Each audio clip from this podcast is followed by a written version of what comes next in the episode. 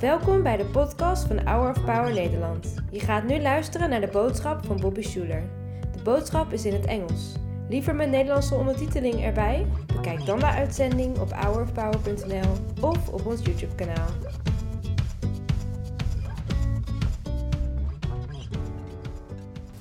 Well, this uh, famous passage, Advent passage from Isaiah, that was read this morning, I sort of want to begin there.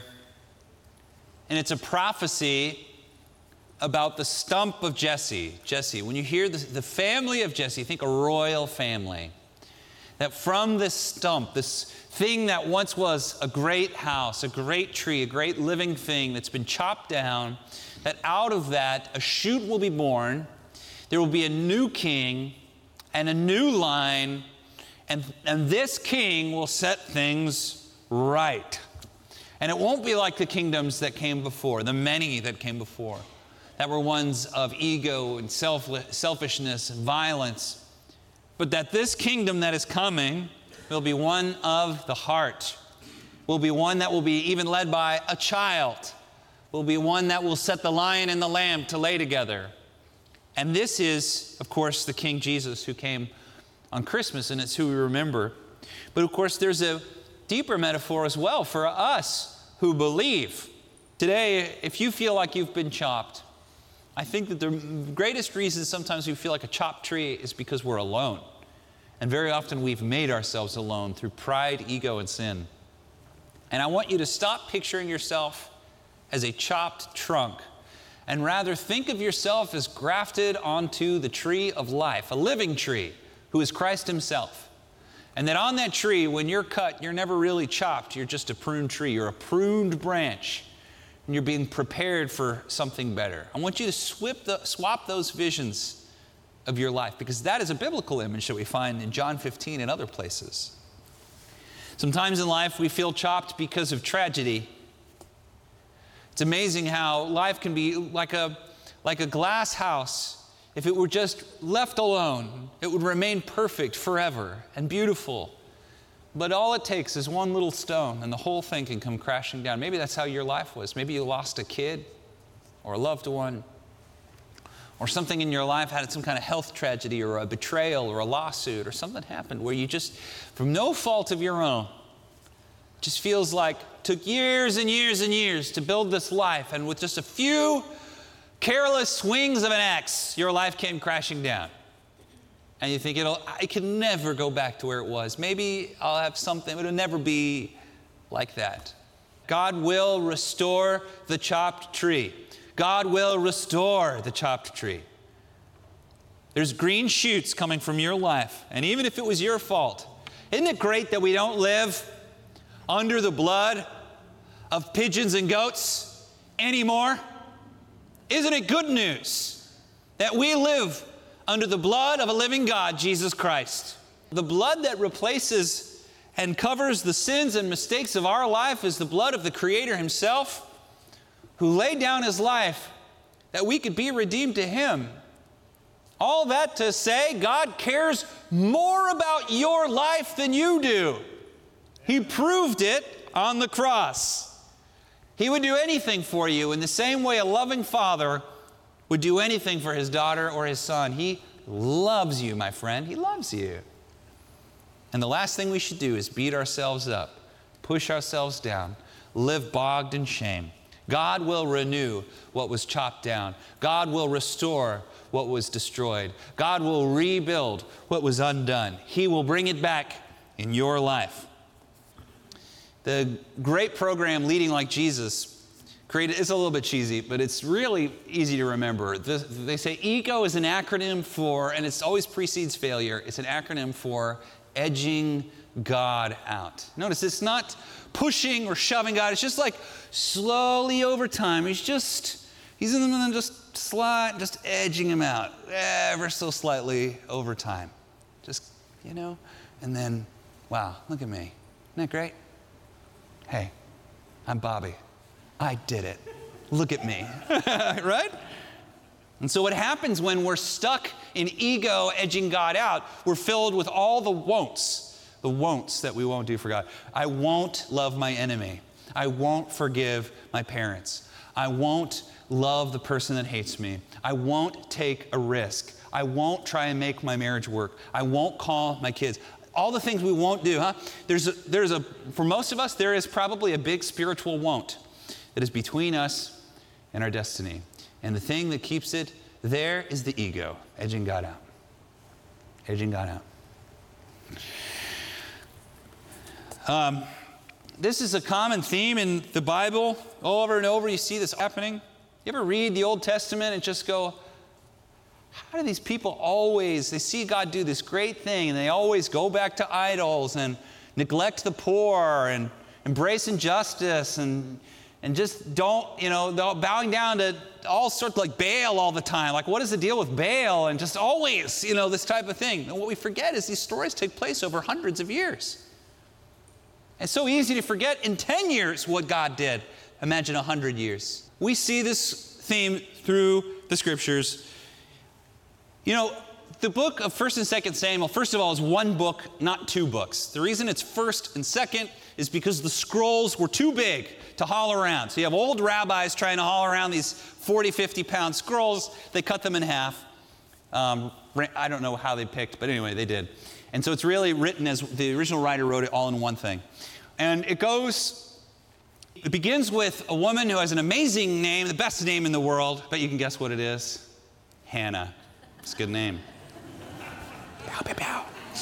Yeah, Hannah, it's a good name. Hannah begins with this, you know, she's infertile, and, and in those days, so much of your worth as a woman was, is sadly, was having a family. And she's crying out to God for a child and she says, If you give me a child, I'll dedicate him to you. She's given this child, Samuel, who be, becomes the prophet Samuel. And she begins with this song. And the song makes three promises that become the theme of all of Samuel and Kings. And it's three things. Number one, God lifts up the humble and lays down the proud. Number two, God wins always despite human evil. Human evil will come, but God will win in the end. And number three, God will raise up a king that will set things right. The king, like we read in Isaiah 11, a messianic king to set things right. The first king we see is a guy named Saul. He follows the same arc meteoric rise, good looking. It's about my height, six three. that came off really weird, especially the story about ego just takes off, does great. And right around the top, when things are at their best, it's the beginning of the end. He starts cracking a little bit mentally, becomes paranoid, totally wrapped up in self deception and ego. And right at the top of this arc in Saul's life, a new arc is beginning in the life of a guy named, a young man named David. So we see that Saul's life just sort of crashes down and unravels and falls apart as he tries to control and manipulate everything. It gets worse and worse. And then David comes in the middle of that. He's the youngest of eight sons, pretty ignored, unwanted, but when he's picked, God says, God doesn't see the way that man sees. He sees the heart. He picks David. David's anointed to be the future king of Israel. And then as a teenager, he goes and kills Goliath, this epic thing. He becomes a, uh, in the first service, I said the organist accidentally. I forget, a minstrel, I guess, for King Saul's court and, and be, becomes a commander and, and has all these wins. And then Saul becomes insanely jealous and tries to kill David. So young David flees into the desert and he's always, you know, get, trying to get away from. He has two opportunities to kill da- uh, Saul. One where Saul is using the restroom, you know, in a cave. He could almost he could have killed him right there. In both cases, he has mercy on him. And then when he becomes king, he has this incredible crescendo where he conquers Jerusalem and makes it the capital and unites the 12 tribes. He brings the ark to the temple. He renames Jerusalem Zion, becomes a king of Israel. Amazing story. Just an incredible rise of a king. And then I think it's in 2 Samuel 12, you begin to see it. The chapter begins by saying, And in the season where the king would normally go off to war, he sent out his commanders instead. And he stayed home. Did he stay home to rest? It gives you the impression. I grew up on Hanna Barbera um, Bible films, you know, those like cheesy cartoons. That, they were great when I was a kid. So I always picture David laying on like a cot with like three hot Egyptian girls with like palm branches, like keeping him cool, and like some servant with like grapes, dropping the grapes in his mouth while he says, How are my men doing at war? You know, like this kind of like, you know, that's kind of what I picture in my head. That he's gone from being this giant slaying, amazing man to kind of just resting on, he's an aristocrat, huh? And it's during that time he goes out on his roof, he's kind of bored probably. He sees a beautiful woman bathing, Bathsheba. Takes her to his room, sleeps with her. She gets pregnant. It's another man's wife. And so, because he's so embarrassed about this, he kills her husband, Uriah, who's one of his own men and one of his friends. Kills a guy to cover up the adultery. Now, how did that happen? The man that had the opportunity to justly kill his enemy Saul twice and has mercy on him is the same man who later kills his friend in an honorless, disgusting, weird way. How, how does that happen? How does that happen? It's this thing it's the ego is edging God out. Right? That's what happens to us. This weird thing that happens when we start to do well in life or succeed that we just we just edge God out. And then we become the worst versions of ourselves. And what you see as the story goes on is the same crash with David, civil war with Absalom, his favorite son, who dies. And then he hands it off to Solomon, who has the same rise and crash.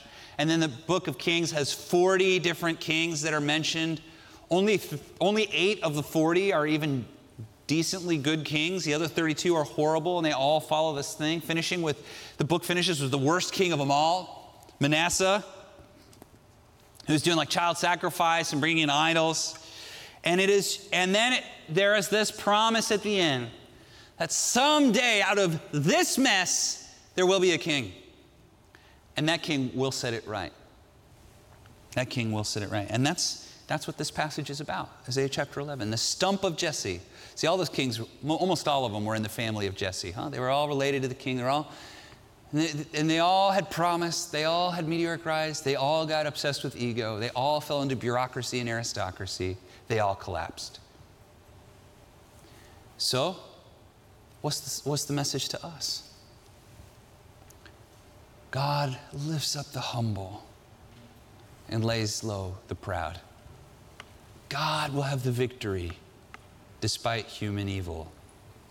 And God will send a king to set things right.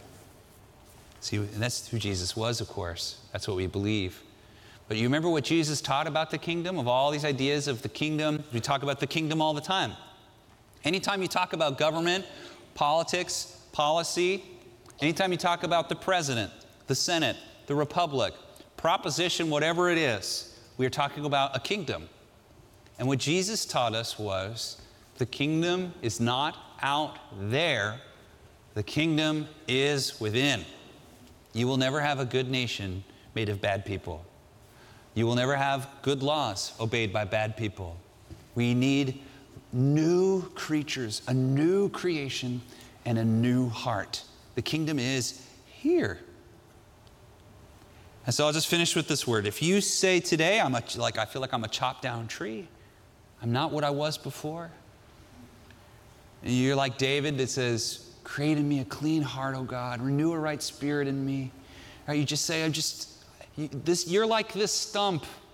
You can tell what it used to be used to be strong, used to be beautiful, but now it's just a symbol of something that used to be. Might be able to count the rings, how many winters it went through. Well, that's about it. And let me say, this is you without the Lord. If you're all by yourself and you're doing it in your own power, this, this will be you. That's also what the word says. But if we are grafted to the tree of life, which, will, which has always been and will always be, even in the coming of the end of the age, that if we're grafted onto the tree of life, who is Jesus Christ, we're not a stump, we're just a pruned tree. Get this image in your head. Just like that. Still ugly, right?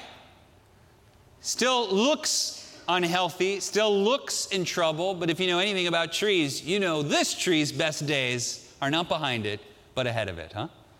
You know that when spring comes, that tree is going to have you know, it's going to be thick and full of whatever fruit it bears. It's going to be green and beautiful and lush. Begin to see your own life not as a solo life that you're doing by yourself, but see yourself as a, as a uh, pruned branch on the tree of life. If you stay there, you will bear fruit. You will thrive. Don't edge God out of your life. Don't be consumed by ego, but trust in Him. Amen. Bedankt voor het luisteren naar de podcast van deze week. We hopen dat deze boodschap jou heeft bemoedigd. Wil je meer weten over Hour of Power of dagelijkse bemoedigingen ontvangen? Ga dan naar www.hourofpower.nl.